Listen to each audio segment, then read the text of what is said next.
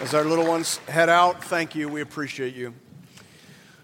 All right. Well, if you have your Bible with you, I'd love for you to open it now to Acts chapter 24, verse 1. Acts 24, verse 1. That's on page 933 in your church Bibles. Acts 24, verse 1. As I mentioned last week, we're entering into the final phase of the Acts of the Apostles. Paul is no longer a traveling missionary planting churches all across the Mediterranean region. He's now a prisoner making a defense of Christianity before senators, governors, kings, and eventually the emperor of Rome. Now, I'm going to jump a little bit forward from where we left off last week, but that's only because once again, the Apostle Paul is interrupted. Uh, we mentioned that last week. Uh, he was making his defense before the, the crowd in Hebrew, and uh, he didn't get very far into his defense because as soon as he said that he'd been given a commission by God to go to the Gentiles, the entire city went nuts and they were trying to tear him limb from limb. Well, to help calm things down, the Tribune arranged uh, for Paul to make a defense of Christianity before the Jewish Senate. Uh, but that didn't go very well either. So if, if you've already opened your Bible to Acts 24, verse 1, just flip back maybe one page, or maybe it's, it's on the same page to Acts 23, verse 6. And uh, you'll see that, again, things didn't go a whole lot better for Paul before the Jewish Senate. He's interrupted very early on in his presentation. Look at Acts 23, verse 6. Now, when Paul perceived that one part were Sadducees and the other Pharisees, he cried out in the council, Brothers, I'm a Pharisee, a son of Pharisees. It is with respect to the hope and the resurrection of the dead that I am on trial. And at that, Luke says a great dissension broke out in the Senate with one person shouting this, another person shouting that. Jump down then to Acts 23, verse 10. And when the dissension became violent, the tribune, afraid that Paul would be torn to pieces by them, commanded the soldiers to go down and take him away from among them by force and bring him into the barracks. So that didn't go any better. And then, when the tribune learned of a plot to have Paul assassinated while he was in Roman custody in Jerusalem, he decides that a change of venue might be in order, and so he sends Paul north to Caesarea to stand trial there. And it is in Caesarea that the Apostle Paul finally, in chapter 24, gets a chance to make his defense. And at the heart of his message is an explanation of the relationship between Christianity and Judaism, which, as I mentioned, was the apologetic issue for the first several generations of the church. You have to remember that from this point on in the story, the vast majority of converts to Christianity would be not Jews, but Romans. And, and so, understanding this relationship between Christianity and Judaism was extremely important. And so, Paul now begins to focus in on that. And we'll do the same. We'll zoom in on verses 14 and 15 in particular after we've read the whole story. So hopefully you have your Bibles open now to Acts 24, verse 1. Hear now the word of the Lord. And after five days, the high priest Ananias came down with some elders and a spokesman, one Tertullus. They laid before the governor their case against Paul. And when he had been summoned, Tertullus began to accuse him, saying, since through you we enjoy much peace, and since by your foresight, most excellent Felix, reforms are being made for this nation, in every way and everywhere we accept this with all gratitude. But to detain you no further, I beg you in your kindness to hear us briefly. For we have found this man a plague, one who stirs up riots among all the Jews throughout the world, and is a ringleader of the sect of the Nazarenes. He even tried to profane the temple but we seized him. By examining him yourself, you will be able to find out from him about everything of which we accuse him. The Jews also joined in the charge, affirming that all these things were so. And when the governor had nodded to him to speak, Paul replied, Knowing that for many years you've been a judge over this nation, I cheerfully make my defense. You can verify that it is not more than 12 days since I went up to worship in Jerusalem and they did not find me disputing with anyone or stirring up a crowd, either in the temple or in the synagogue or in the city. Neither can they prove to you what they now bring up against me. But this I confess to you that according to the way, which they call a sect, I worship the God of our fathers, believing everything laid down by the law and written in the prophets, having a hope in God which these men themselves accept, that there will be a resurrection of both the just and the unjust. So I always take pains to have a clear conscience toward both God and man. Now, after several years, I came to bring alms to my nation and to present offerings. While I was doing this, they found me purified in the temple without any crowd or tumult. But some Jews from Asia, they ought to be here before you and make an accusation, should they have anything against me. Or else let these men themselves say what wrongdoing they found when I stood before the council, other than this one thing that I cried out while standing among them. It is with respect to the resurrection of the dead that I am on trial before you this day. But Felix, having a rather accurate knowledge of the way, put them off, saying, When Lysias the tribune comes down, I will decide your case. Then he gave orders to the centurion that he should be kept in custody, but have some liberty, and that none of his friends should be prevented him, or should be prevented from attending to his needs. After some days, Felix came with his wife Drusilla, who was Jewish, and he sent for Paul and heard him speak about faith in Christ Jesus. And as he reasoned about righteousness and self control and the coming judgment, Felix was alarmed and said, Go away for the present. When I get an opportunity, I will summon you. At the same time, he hoped that money would be given him by Paul. So he sent for him often and conversed with him. When two years had elapsed, Felix was succeeded by Porcius Festus, and desiring to do the Jews a favor, Felix left Paul in prison. This is the word of the Lord. Thanks be to God. It's another fairly long story. And in these stories, what Luke is doing is taking us back to the fork in the river, the point at which Judaism and Christianity parted ways. And as I mentioned, that was a major, major apologetic issue. I think it would be safe to say that was the apologetic issue in the first several generations of the church. And it remained so uh, for about 300 years. And now, as I mentioned, from this point on in the story, the vast majority of converts to Christianity are going to be Romans, not Jews.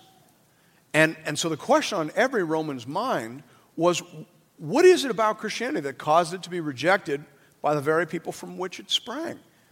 What is Christianity? How is it different than Judaism? Judaism we know well. Judaism has, has been a feature in the Roman uh, religious world for a very long time. But what is Christianity? And so this trial presents a perfect opportunity for the Apostle Paul to clarify those matters. On the side of the prosecution in this trial, of course, we have Ananias the high priest and his lawyer or spokesperson Tertullus. On the side of the defense, we have Paul, and sitting in judgment over the entire proceeding is the Roman governor Felix. So let's get into it. As I mentioned, we're going to zoom in on verses 14 to 15. Both the prosecutor and the defense have said nice, flowery things about the governor Felix, and of course, that was common custom in the day. And having been through that, then the prosecutors make their accusation. They accuse Paul of bringing Gentiles into the temple. By the way, just pause there. I've always found that to be an interesting accusation. We don't know because Luke doesn't tell us, but I can't help but wonder. Uh, the accusation is that Paul, Paul brought Gentiles into the temple. Now, of course, that didn't happen. Uh, there's, that, that was not what was going on at, at the time, but that was the accusation that was being made. And you wonder, am I hearing music? Are we worshiping now? Okay. All right, what's happening back there, Brother Norm? I'll leave it to you to figure out. We could sing. Would you like me to sing? I could sing. Let's leave the singing to Pat. It's a phone. Okay, sorry about that. All right. Nobody look. Nobody think. All right. But so it says that Paul uh, brought a Gentile into the temple. And of course, there's no evidence that he did that. There's no record that he did that. But you wonder if this was maybe a misunderstanding. Because what they were hearing was that Paul was bringing Gentiles into the house of God, perhaps, in a spiritual sense that Paul, through the gospel, was bringing in Gentiles into the people of God. And so, maybe in a sort of crass, overly literalistic interpretation, maybe there were Jews who were thinking that Paul was bringing Gentiles into the temple. We don't know, but that's, that's the accusation. They uh, accuse him of, of doing this. Paul defends himself. He says that's not at all what is happening. And uh, he says, We're not a sect. We're not rabble rousers. We're not d- trying to divide anything. In fact, he says, we are following the correct version of the Jewish faith, in contrast to those who are making their accusation against us. So that's the part of the speech we want to dig into. Listen to verses 14 to 15 again. Paul says, But this I confess to you, that according to the way which they call a sect, I worship the God of our fathers, believing everything laid down by the law and written in the prophets, having a hope in God, which these men themselves accept that there will be a resurrection of both the just and the unjust. Okay, so that's the heart of the heart of the matter. Now, as I've mentioned before, these speeches that we have recorded for us in Acts are summaries. Uh, you can read this speech by Paul in about 20 seconds. Uh, in all likelihood, he spoke for more than an hour. And so, what we have really is a narrative table of contents. But what Luke records about what Paul says is extremely important. First thing we see Paul saying is that Christianity is the way, not a sect and not a splinter. He says that in verse 14a. He says, I worship according to the way, which is not a sect, as my accusers claim. So, of course, a sect means a section, a slice. And it's usually used in a pejorative sense, as though to say a faction, a splinter group. Tertullus has referred to Christianity in that way in verse 5. But Paul says, no, we're, we're not a splinter group, we're not an offshoot. We are the real deal. We are authentic Judaism. David Peterson says here, claiming to be the way the earliest Jewish disciples were insisting that they were the true Israel, experiencing the promised blessings of the Messianic era through faith in Jesus, rather than being one of several groups within the people of God. That's incredibly important for us to understand. Christianity is not a way, it is the way. It is not one possible interpretation of Judaism, it is the correct outcome of Judaism. Now, that is the gospel that was preached by the apostles because that was the gospel that was preached by Jesus Christ. Jesus said, I am the way, the truth, and the life. No one comes to the Father except through me. If you had known me, you would have known my Father also. From now on, you do know him and have seen him. Brothers and sisters, think for a second about what that actually means. You know, sometimes I worry that there are verses that we love so much and we quote so frequently that we're actually incapable of hearing them. Uh, they just become part of the background noise, right? Oh, for God so loved the world that he gave his own. We, oh, yes, and I am the way, the truth, and the life. No one cometh unto the Father but by me. We love saying that. Have we actually thought about what it means? What does it mean for Jesus to say that he is the way. Not our way, but the way. He's saying that if you want to walk in the way of faith, if you want to worship the God who is there and who speaks, if you want to be a part of the covenant community, if you want to be the chosen people, then you have to follow me. Am I overstating that? I don't think so. And, and what in the world does it mean when Jesus says that he is the truth? Again, not a truth, but the truth. What does that mean? Of course, it's got to mean that, that he is the correct outcome of the scriptures and the appropriate interpretive lens for reading all the scriptures. If you read your Bible through the lens of his person and work, then you will arrive at the truth.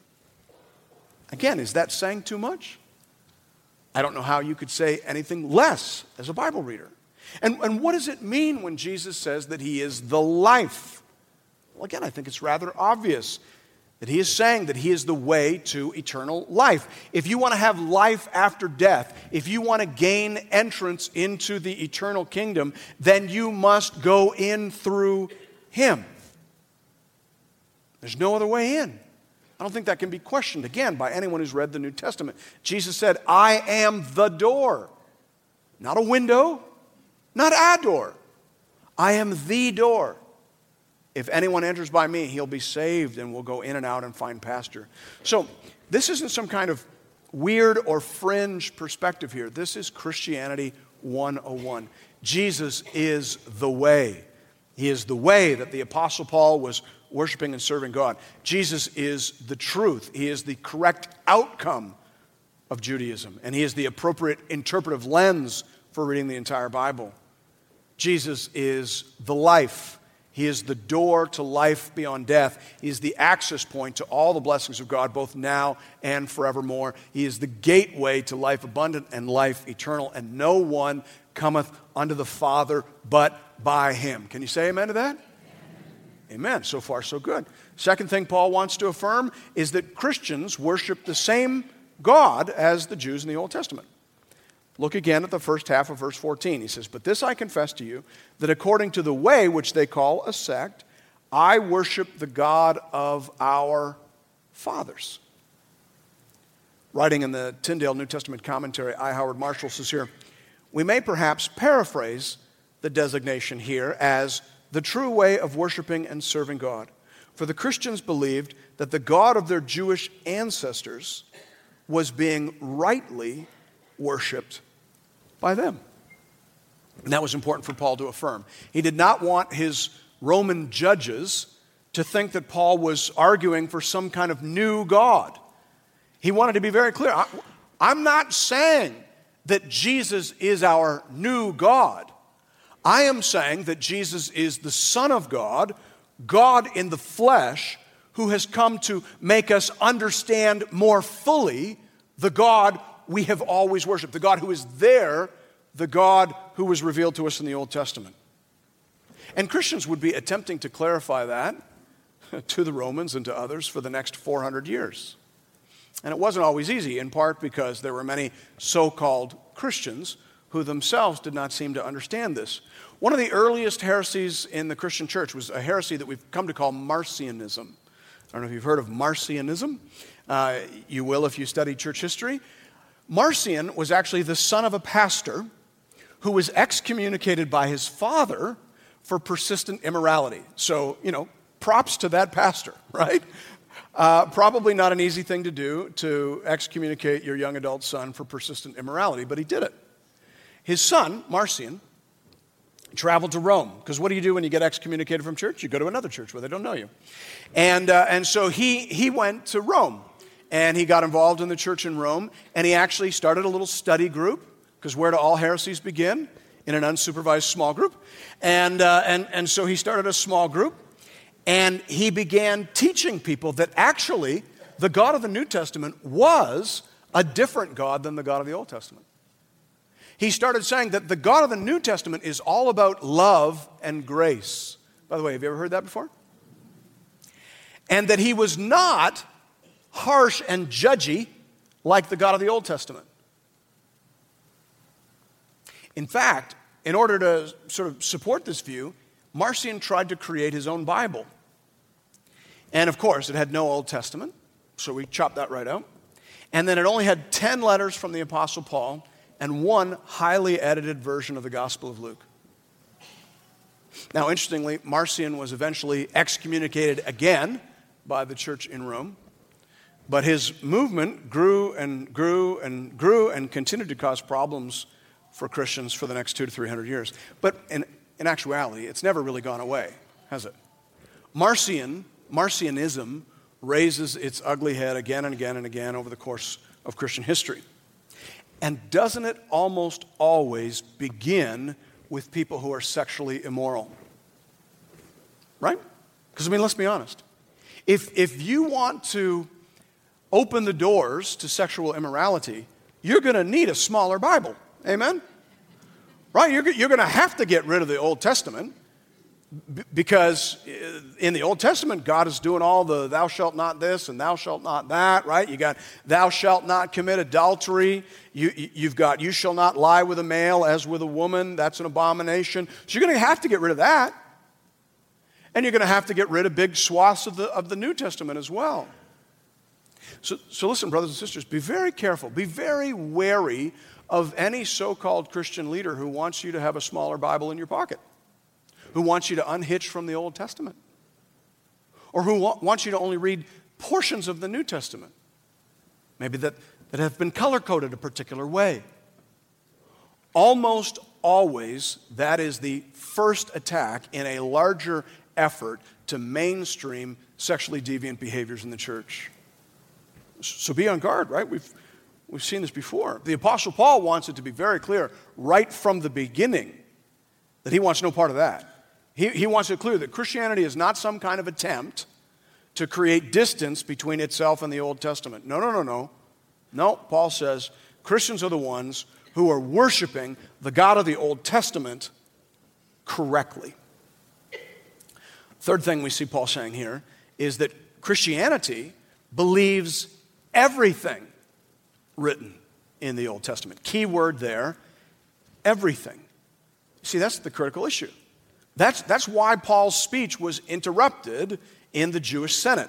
Back in Acts 23, verse 6, Luke had said, Now, when Paul perceived that one part, one part of the Senate, the, the Sanhedrin there, were Sadducees and the other Pharisees, he cried out in the council, Brothers, I'm a Pharisee, a son of Pharisees. It is with respect to the hope and the resurrection of the dead that I'm on trial. Did you catch that? When Paul perceived that one part of the Senate was made up of Sadducees and one part of Pharisees, that's when Paul said, It is with respect to the hope and the resurrection of the dead that I am on trial. Paul went right for the divide that already existed within Judaism.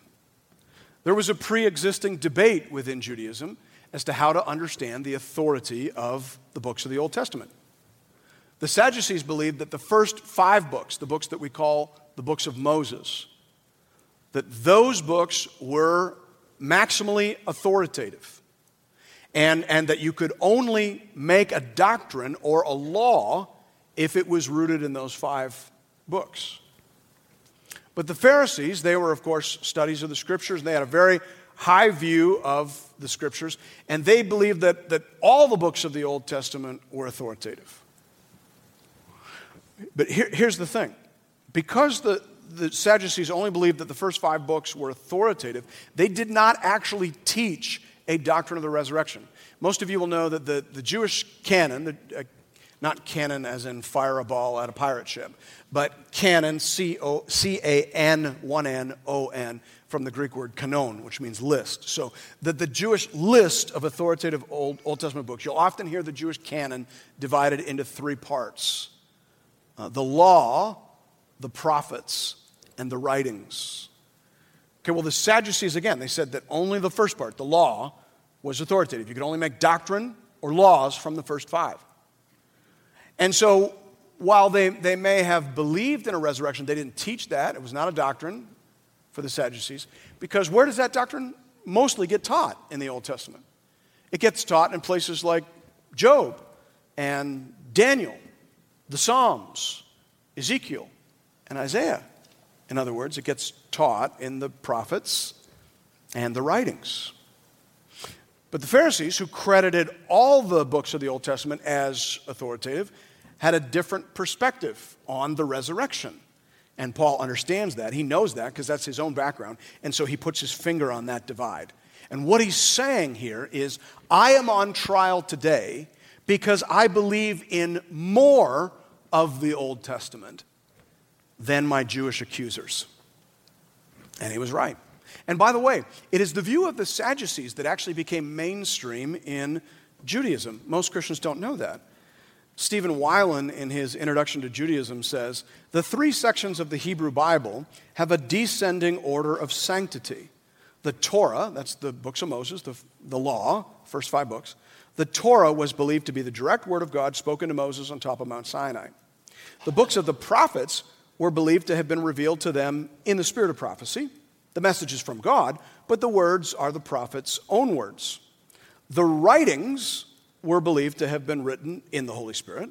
They were inspired by God, but had a human authorship. The books of the prophets and the writings exist for inspirational purposes, but actual Jewish law and practice is derived solely from the five books of the Torah. Close quote. Are you seeing that? That's the issue. The Apostle Paul believed more of the Old Testament than his Jewish accusers. Remember, the Apostle Paul had said to Timothy, All scripture is breathed out by God and profitable for teaching, for reproof, for correction, and for training in righteousness, that the man of God may be complete, thoroughly equipped for every good work. So that is the Christian view. We believe that all the books of the Old Testament are inspired, authoritative, and profitable, unlike Paul's Jewish accusers. And then, fourthly, and obviously very much related to that, Paul says that Christianity embraces the hope of the Old Testament. In verse 15, he speaks of having a hope in God, which these men themselves accept that there will be a resurrection of both the just and the unjust. So Paul basically turns the table on his accusers, and he accuses them of basically not having the courage of their convictions. He says, You know, you accept that these things are spoken of in Scripture, but you've put me on trial for having the audacity to believe that it is actually true. That's why I'm here, Paul says, because I actually believe what the Old Testament says about the resurrection. I believe that all people everywhere, both the just and the just, will one day be resurrected to stand in the flesh before the judgment seat of God. Now, of course, Paul had spoken about this before. He preached about it to the Greeks on Mars Hill in Acts 17. He said, The times of ignorance God overlooked, but now he commands all people everywhere to repent because he has fixed a day on which he will judge the world in righteousness by a man whom he has appointed, and of this he has given assurance to all by raising him from the dead. So Paul says, history is hurtling towards a resurrection when every person who has ever lived will be resurrected in the flesh to stand before God in judgment and to give a final reckoning. This judgment will be overseen by a man whom God has appointed, the God man, Jesus Christ, whom God attested by raising him from the dead. So history will come to an end. There will be a final reckoning. And Jesus Christ himself will determine who moves forward into the eternal kingdom and who does not.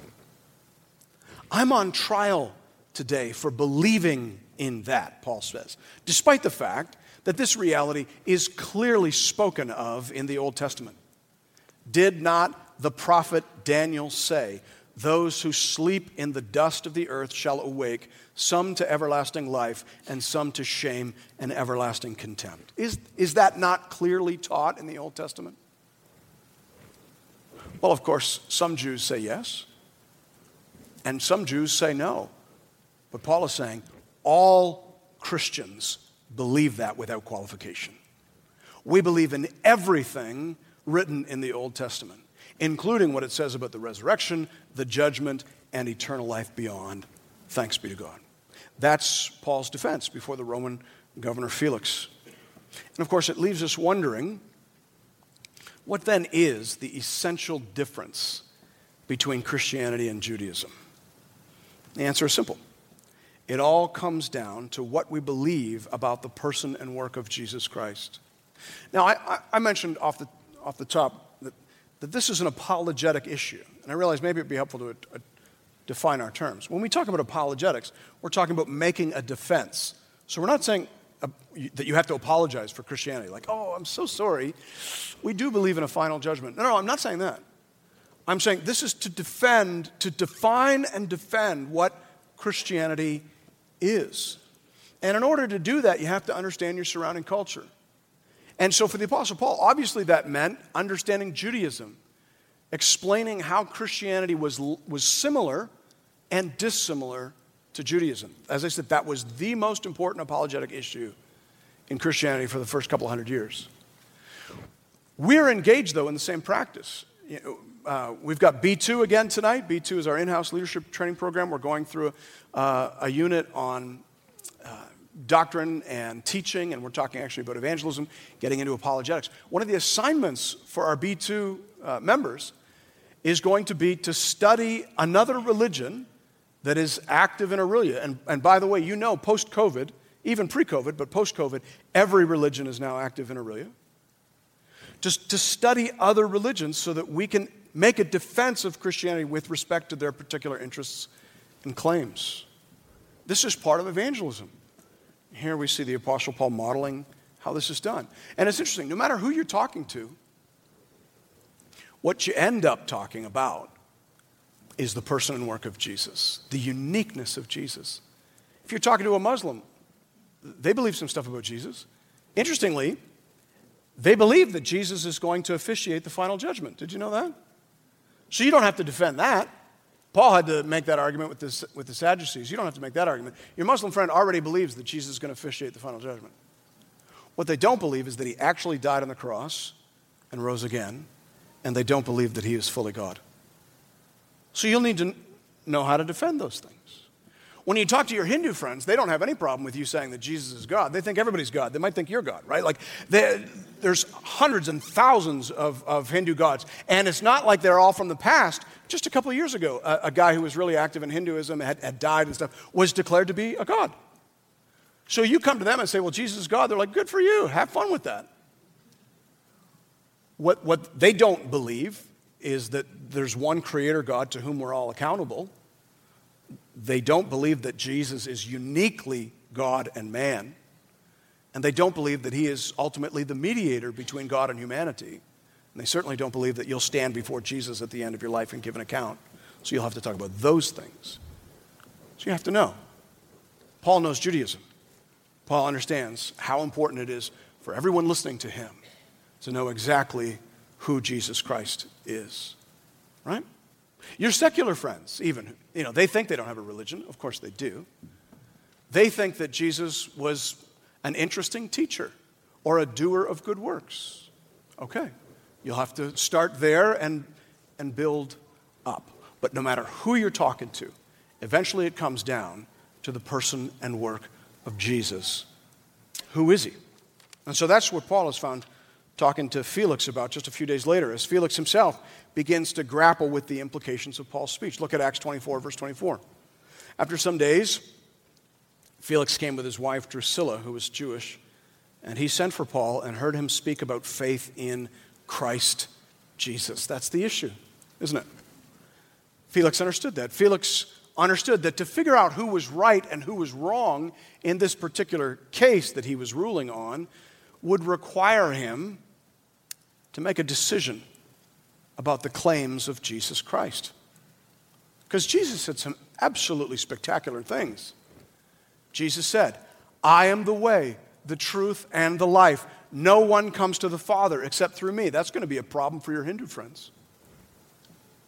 Jesus said, I and the Father are one. That's going to be a problem for your Muslim friends.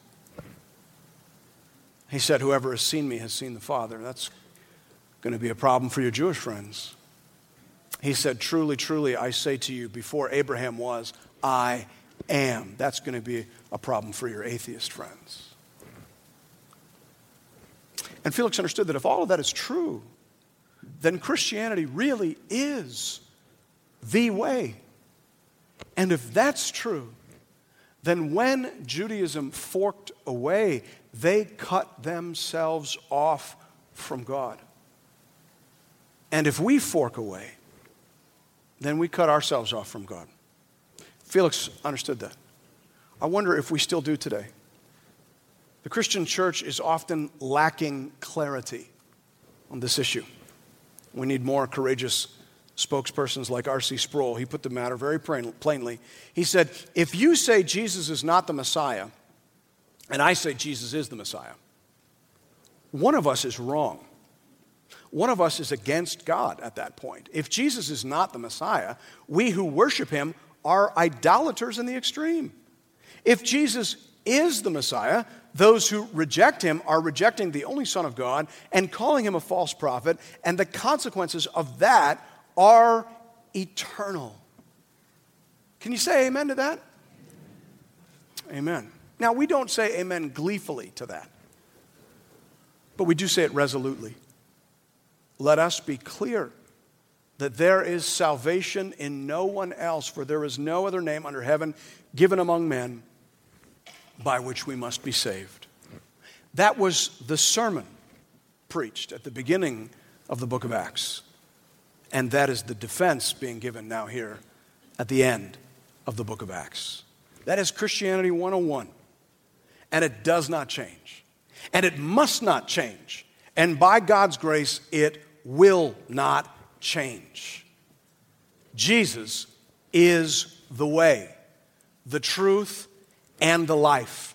And no one comes to the Father but by him.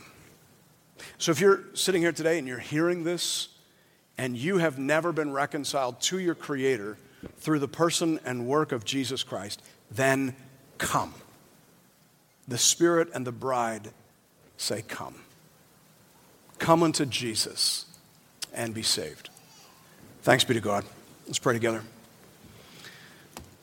Our Heavenly Father, how we thank you for all of these foundational stories that are helping us afresh in the challenges that we're facing today. Lord, once again, we are having to make a defense for the things that we believe, and once again, that will require us to be absolutely clear in terms of the identity and unique worth of the person of Jesus Christ.